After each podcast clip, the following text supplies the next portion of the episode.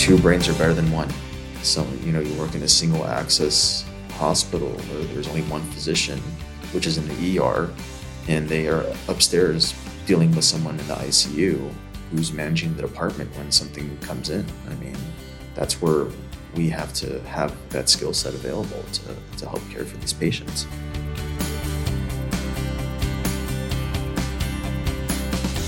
Welcome to the Emergency NP and PA Workforce Podcast. Here we navigate the EM labor market, the role of the EM, NP, and PA, the relationship between the clinicians and facilities, and all the financial issues that come with it. I am your humble host, Omar Nava. I'm an emergency medicine physician assistant who's been in the business for 20 years. I'm also the Vice President of Advanced Practice Provider Services at Ivy Clinicians, and I'm very excited to bring you this podcast. To all the emergency medicine clinicians out there, we know what you go through and we appreciate you. Today, I'm very happy to host our guest, Philip Hehn, emergency medicine physician assistant and site lead APP in Los Angeles, California. Welcome, Philip. Hey, good morning. Thanks for having me here. Thanks for joining us. Philip, why don't we start off by telling our audience a little bit about where you work and how long you've been doing this, and then we'll take it after that. I'm actually in Visalia, California, which is about 4 hours north of Los Angeles in California. I work at what's classified as a community-based academic setting. We are in a public district inpatient care facility. And I've been here for about 11 years. I became the site lead about 6 years ago, along with becoming the fellowship program director. Awesome. Why don't you tell us next, Philip, a brief story of your journey on how you became an emergency medicine leader. As you know, we don't inherently get leadership training in PA school. And then when we get out, you're expected to be a clinician. But tell us how you got to be an EM leader. I was born doing CPR. So, I mean, it was already in my blood as soon as I came out. I don't know. I mean, you want to call it like media influences. You know, I watched ER with George Clooney. Scrubs was a favorite. House was a favorite. I don't know. The fact that there is like a niche that was respected and appreciated, people who had short attention spans, I think was a big draw.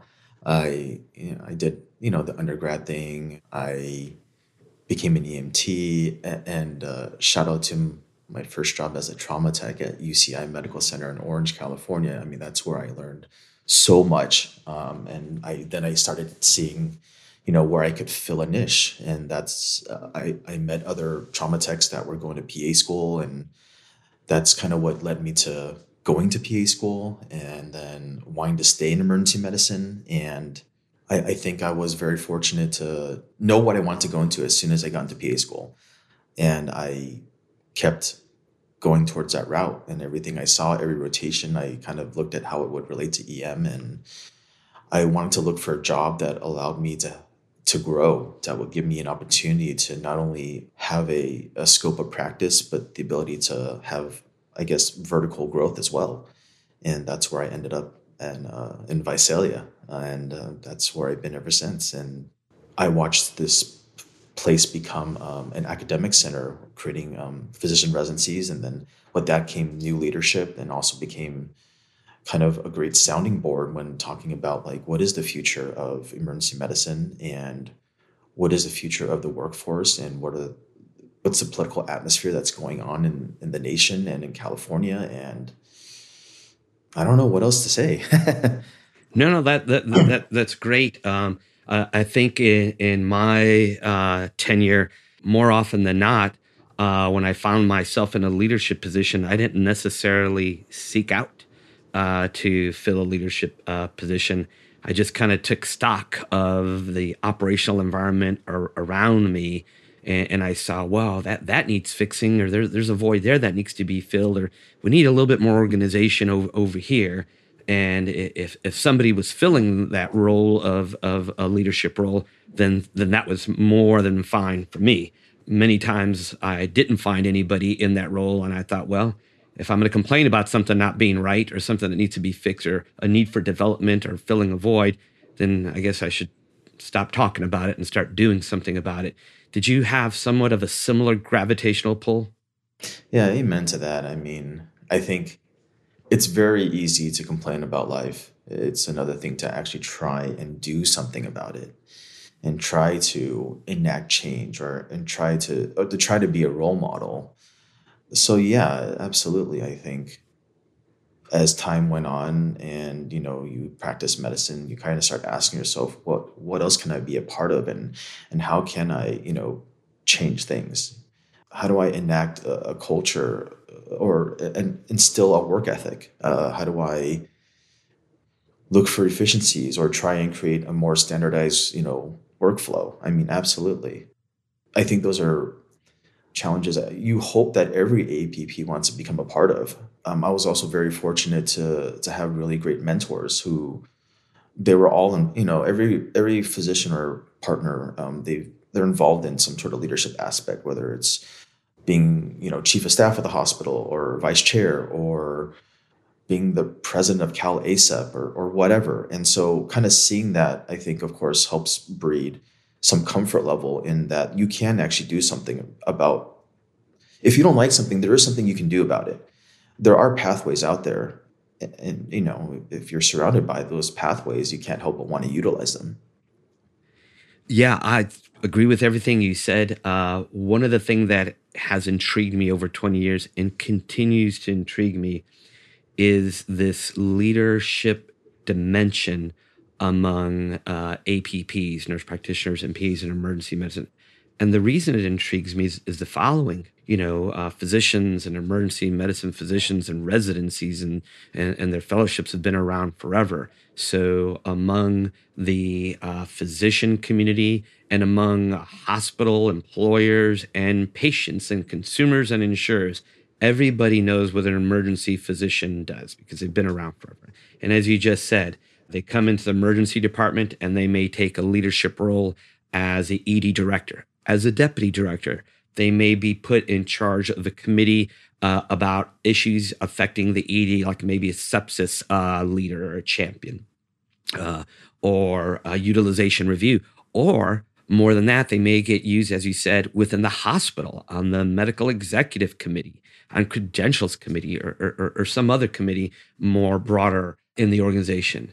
But when we talk about, say, PAs, our profession can be argued is somewhat still in its infancy, maybe the latter half of the infancy, but pretty brand new.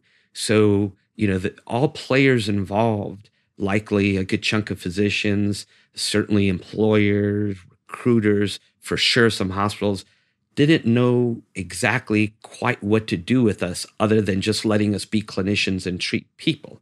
And I think as time has gone on, they've realized, you know, we've got some folks here with some valuable pre-PA experience. We got this dude, Philip Hehn, who's got this trauma experience. He's been in the community. He's worked with people at various levels and various echelons.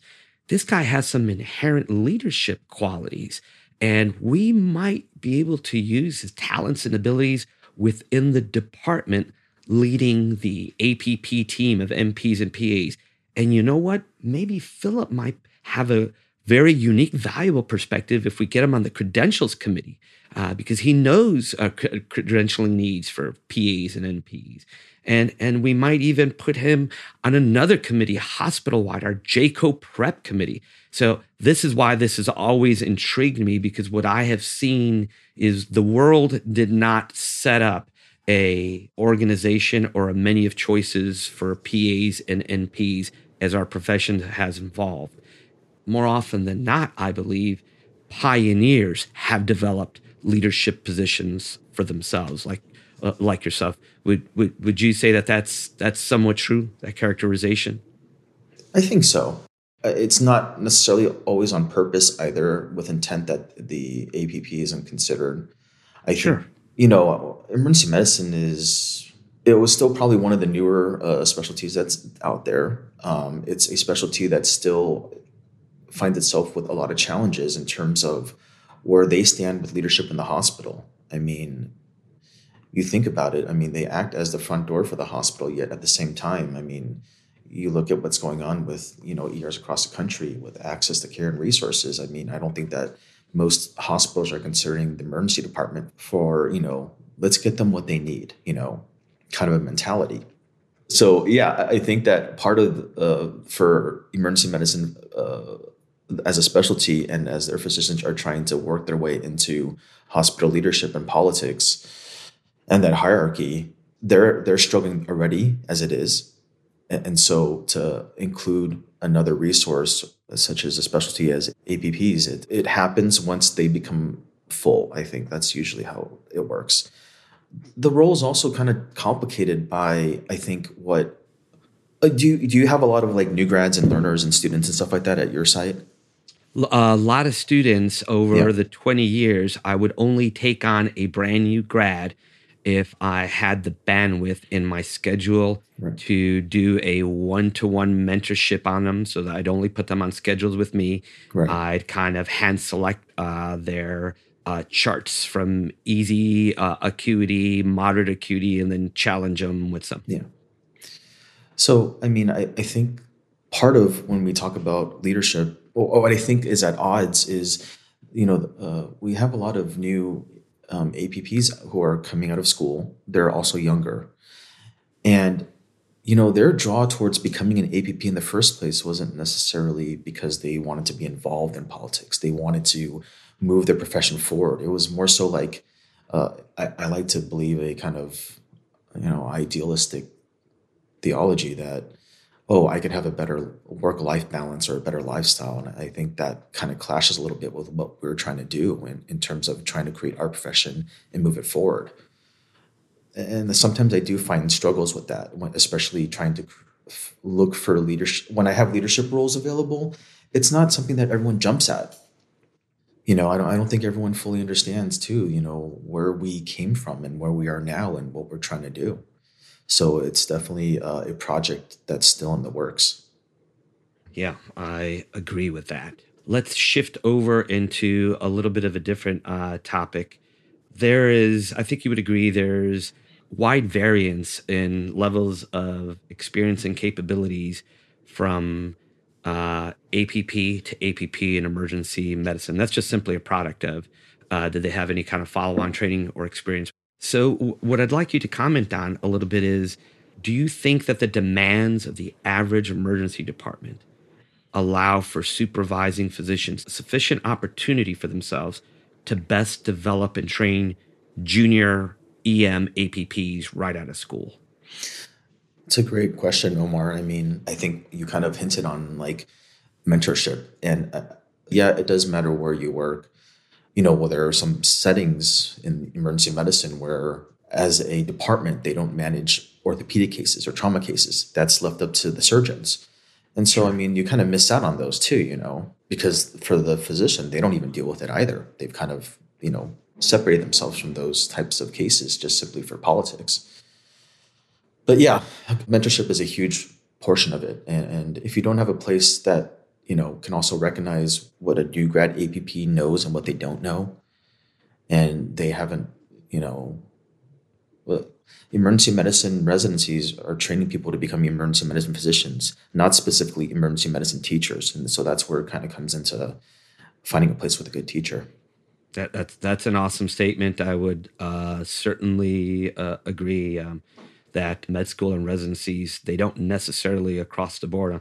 I'm sure some have better experiences than others, but it's not a universal thing to say, oh, part of your job, we're going to teach you how to be a teacher to PAs when they get out of school. Right.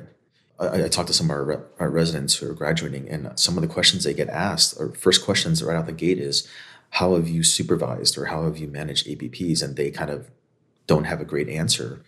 And that's something I think that actually a lot of physician residency programs are now looking into. Like, how do we have to teach them to also teach again, and to learn how to, I guess, learn how to manage your resources for the department.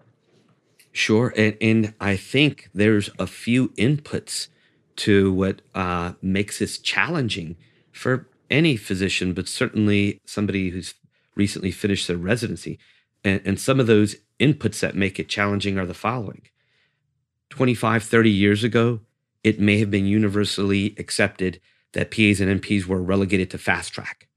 So if that was the case, there really wasn't a lot of cognitive involvement and hands-on supervision that a supervising physician needed to do. But of course, as the years progressed, certain demands were placed on the workforce such that PAs and NPs had to develop their abilities, and their scope of practice within the ED widened. Some of those inputs were perhaps financial reimbursement challenges that force companies to change the way they look at the composition of their workforce. Maybe before they had a workforce that represented, the schedule represented 30% APP hours and 70% physician hours. And over the years, I've seen the shift where that has crept closer to 50, and in many cases, over the 50%, where most of the scheduled hours in the EDs are now represented by APPs versus physicians. Yet another input could be just a flat-out shortage of emergency physicians and an increase of visits. So the EP just can't be everywhere all at once and can't see everybody. So there's a shift now in a reliance on maximizing the capability of an APP.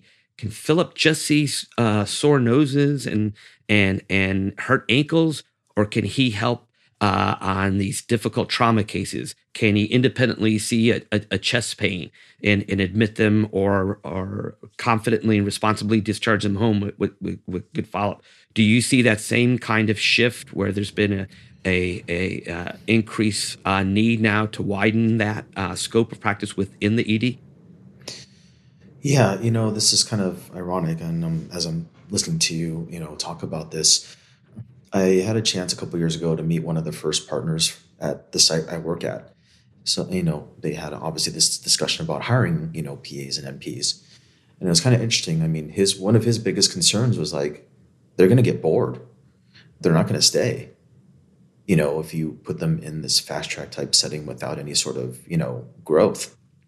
And I think workforce wise, it's easier to do something like that in a fast track type setting because you don't, most places don't have that cognitive bandwidth to do that kind of mentorship. So it's kind of relatively easy. It falls within what they've learned when they graduated. So to be able to move it a step above to actually being able to manage the undifferentiated patient, learning your plan Bs and plan Cs for every patient you see, that takes time and that takes resources and it takes energy. And I think that is something that's, going to be where APPs need to be able to have some of that skill set.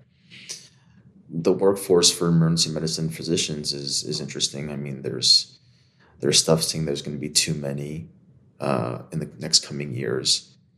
Yet, I guess for where I work, which is kind of a middle of California, nowhere, and despite having a residency, we don't have, applicants coming out the door. And I think that majority of emergency medicine, which is, rural and suburban based, we still aren't seeing this huge influx of physicians that supposedly these workforces are projecting. So yeah, having an APP, having a strong skill set is incredibly important. Two brains are better than one. Sure. And I think that's the mantra I always believe in, especially when managing someone who's sick.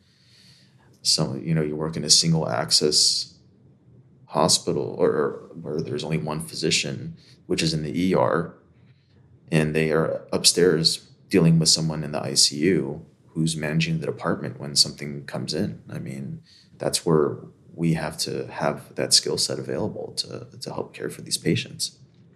Agreed.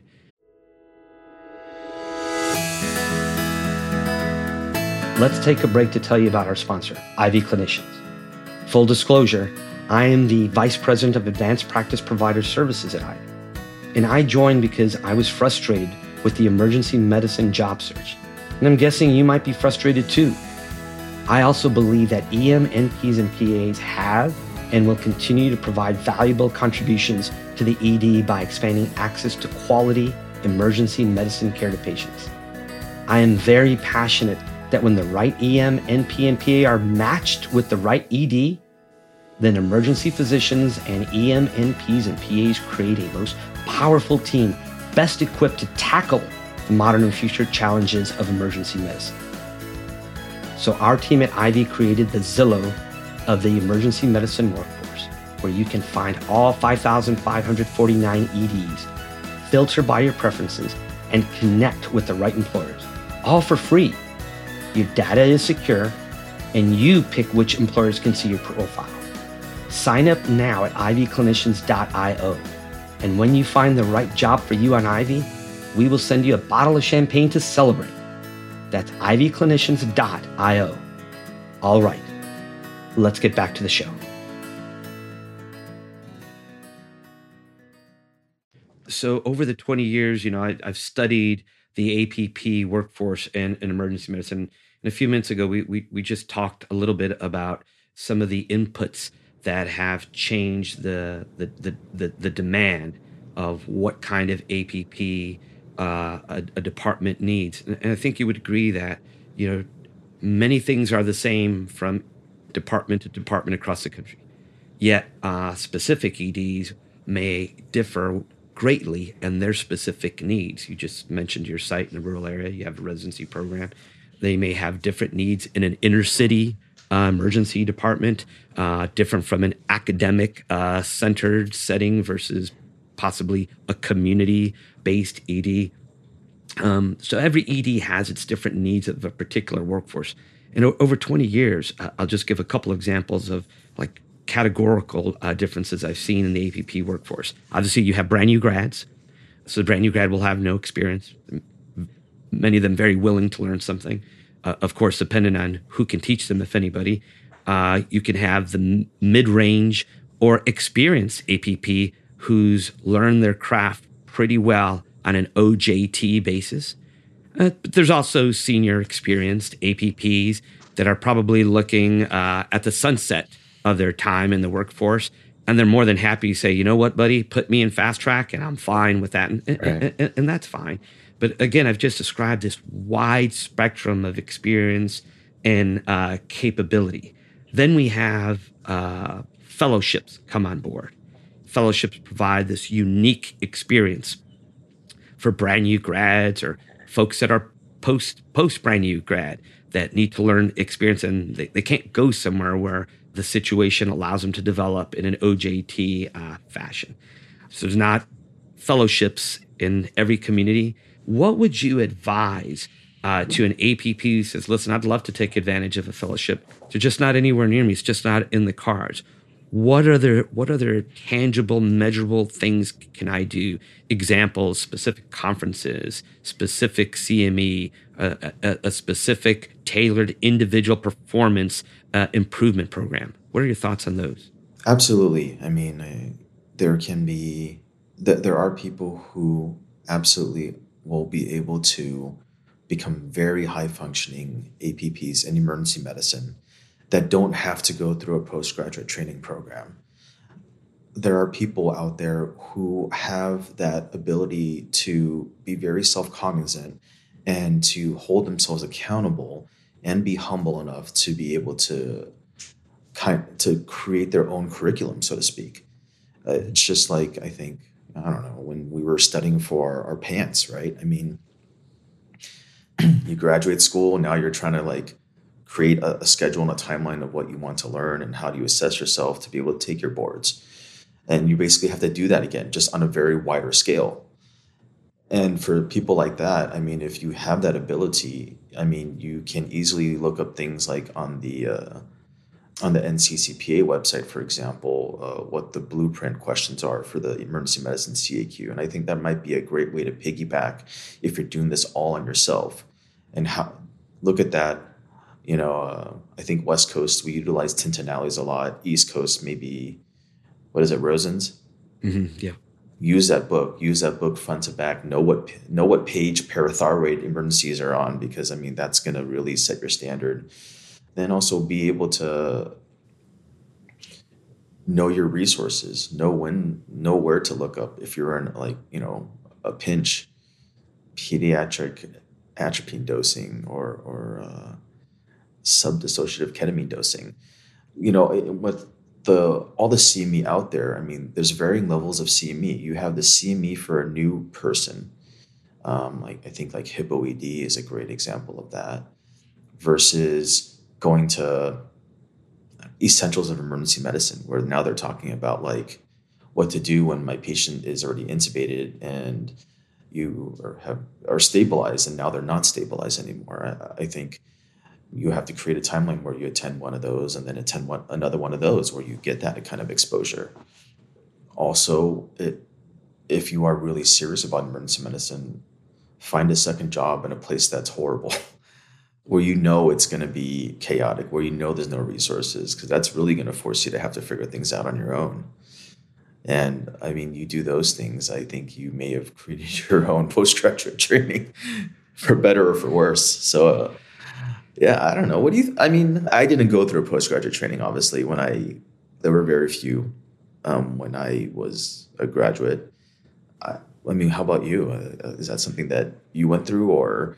So I didn't attend a postgraduate training. I was fortunate enough, and I cannot stress this enough, very fortunate enough that one of my second to last or third to last rotations was emergency medicine. At that point, the employer, who is now Vituity, had that contract, and they asked me to consider whether or not I would go on to work for their company in emergency medicine. And at the time, I really had my heart set on internal medicine. I was just like enamored with internal medicine. I thought that was the daddy of everything. I said, no, I'm going to go do internal medicine. I've been a combat medic, and emergency medicine is okay, but I want to go do that. My experience was really good there, and I liked it. So I did the OJT track, and as a CAQ came online, I'll be honest, I had reservations from a political point of view, with CAQs now corner people only into that niche, and would insurance companies stop reimbursement of, oh, you're not CAQ'd in family practice, and we can't reimburse for you. But it came online, and I said, well, if you can't beat them, join them. Yeah. And I looked at the blueprint, and it's funny you mentioned, you know, what to do, this autonomous self-study program, because I had a buddy who said, listen, I'm doing some other things. I don't know if I have the time to dedicate everything, and I don't know if I have the money to do the CAQ and prep it, but I'd like to get to that level. And I said, well, here's the good thing. You could do everything for free shy of taking the test and applying for it. Look at the blueprint. Look at what they tell you to do. Prepare for it as if you were doing it. So study these topics, do these procedures, document them. And anyway, you're still going to get better, and you could do it for free. And then I think you mentioned some follow-on CME. I have been concerned over the tenure of my career that there's some not very good quality CME that could be very expensive. And I don't think it necessarily translates into operational action on your next shift out there. So I do caution, and I get concerned because I'm very frugal. I get concerned about young APCs, maybe picking CME that's very expensive that may not translate over. But I think boot camp is a really good place to start for a lot of these folks, and the follow-on and things like that. Yeah, I think if you're a consumer and you're trying to understand, there's a lot of EM, you know, boot camps, workshops, and I think it can be quite challenging to understand which one's right for me. It's not always so clear where it's like, this is a level one for you, so it's perfect if you just got out of school, you're brand new, versus, you know, I wouldn't, if you're a brand new grad, I don't know if I go to the, you know, ACEP scientific assembly. I mean, I'm not sure you're going to get what you want, aside from being around, you know, people like yourself and getting a bunch of free swag. But yeah, it's very easy to get lost as a new grad. Yeah, definitely. Absolutely. But let me ask you about, we talked a little bit before. I mentioned that there's this variability among the needs and the demands of EDs across the country. It could be geographically based, it could be volume based, it could be resource based.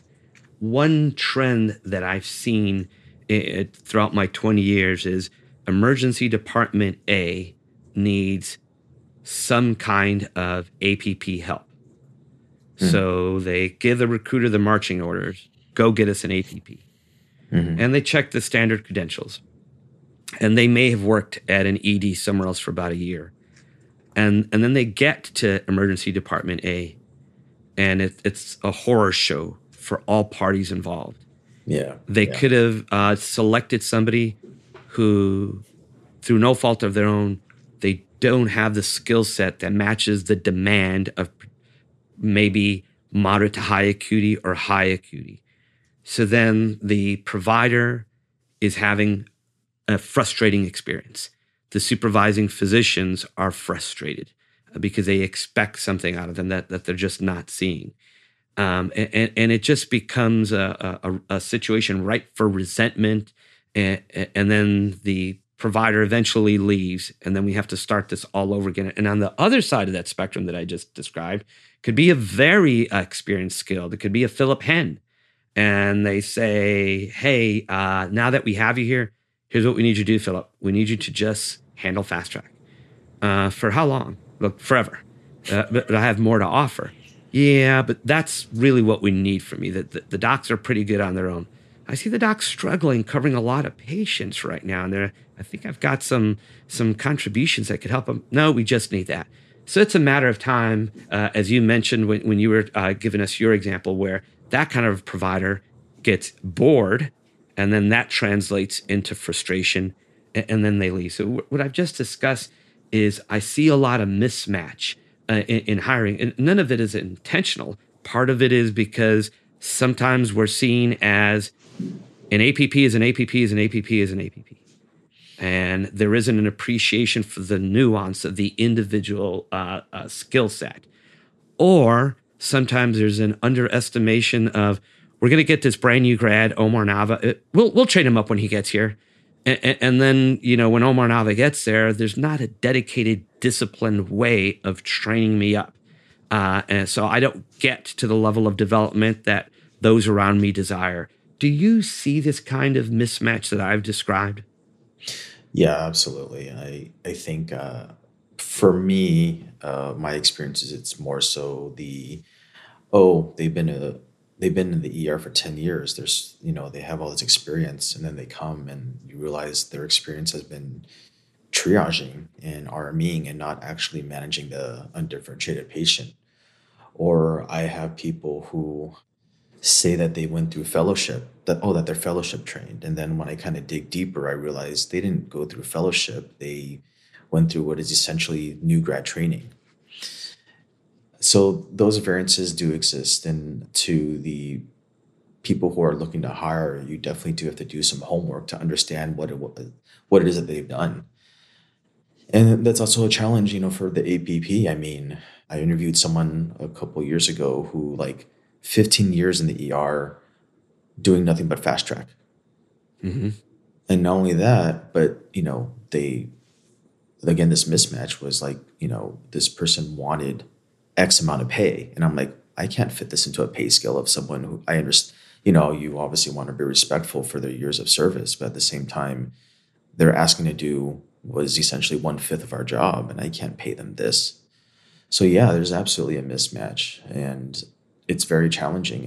And I think you're right. I mean, it doesn't do well for both parties when you hire someone that ends up being dissatisfied, whether they are not getting the mentorship or learning opportunities that they're looking for, or, they are overqualified, which is something that is just as detrimental. I mean, you need to have someone who's been, I think, around right now and has done that homework and understands those questions to ask.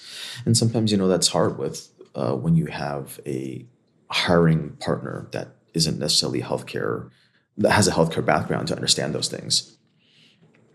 Yeah, I think on its most simplistic level, if a recruiter is looking for an emergency physician, mm-hmm. they're looking, did you finish your residency? Right. Did you get your board certification? Right. Do you have a license, unencumbered license to practice?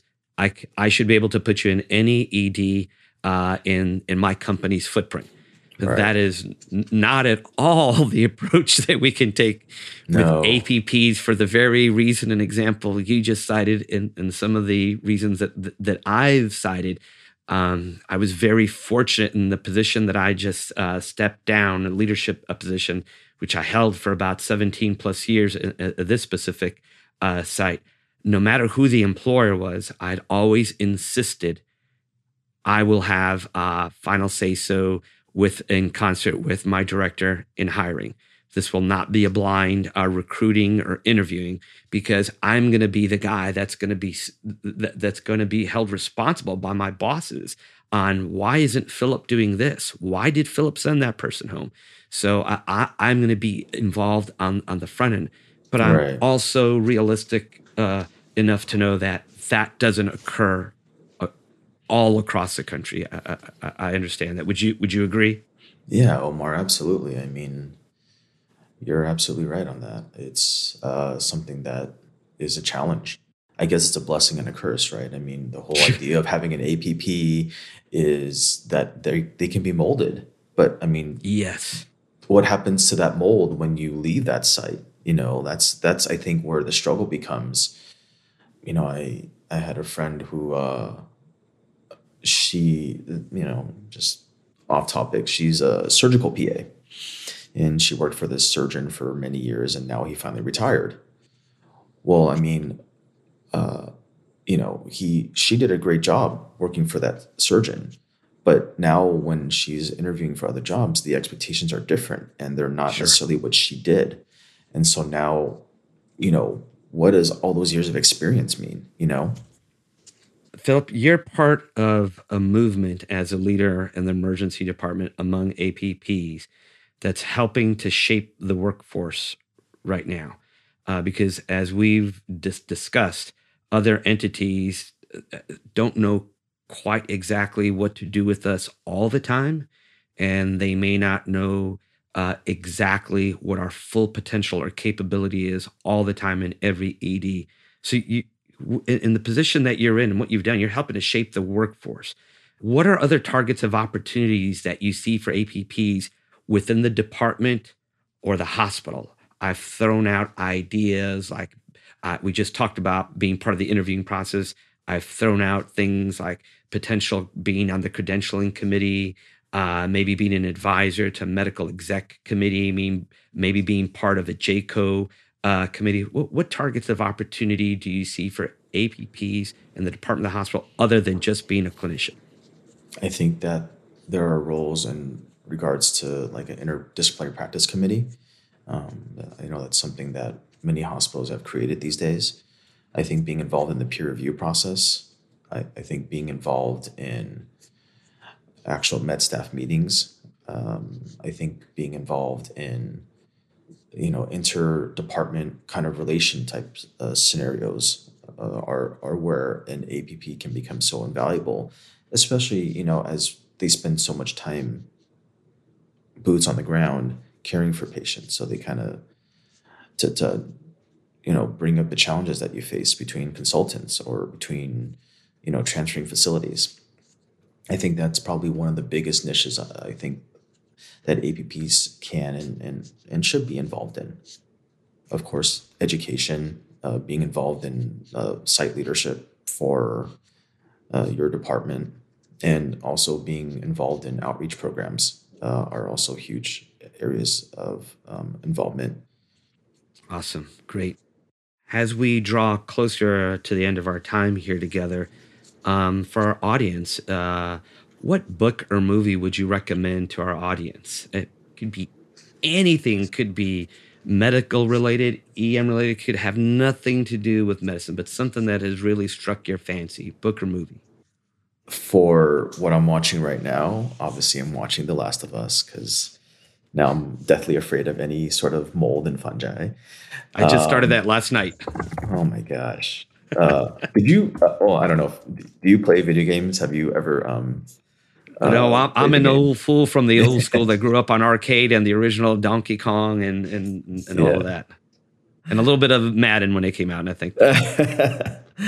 As far as like an inspirational book, This is old, and it's called Mountains Beyond Mountains. Dr. Paul Farmer, he recently passed away, such a selfless man who basically dedicated his life and his career to treating, diseases like tuberculosis in these third world countries, but not just treating it, but going to manufacturers and getting them to adjust the prices for medicine and to kind of create an actual framework for care. I think he was one of the most inspirational things of being selfless. And it's something that I kind of always keep in the back of my mind. Awesome. Philip, I can't thank you enough for joining us on the podcast. I really enjoyed our talk, and I'm certain that you've been able to enlighten and inform a lot of our listeners. Any parting words for our audience, Philip? No, I just want to thank everyone at Earfluence, and also I want to thank you, Omar, for inviting me. And of course, as you said earlier, to all the people out there in the ERs who have dealt with COVID and post-COVID. We're going to keep fighting the good fight. Awesome. Everybody, thank you for listening to the Emergency APP Workforce Podcast. And don't forget to subscribe now to this podcast on your favorite podcast app. I am your host, Omar Nava. For those of you practicing emergency medicine, I know the sacrifices you make, and I know some of the challenges you face. More importantly, I know your value to the workforce market. We'll see you again soon in the next episode. Thank you.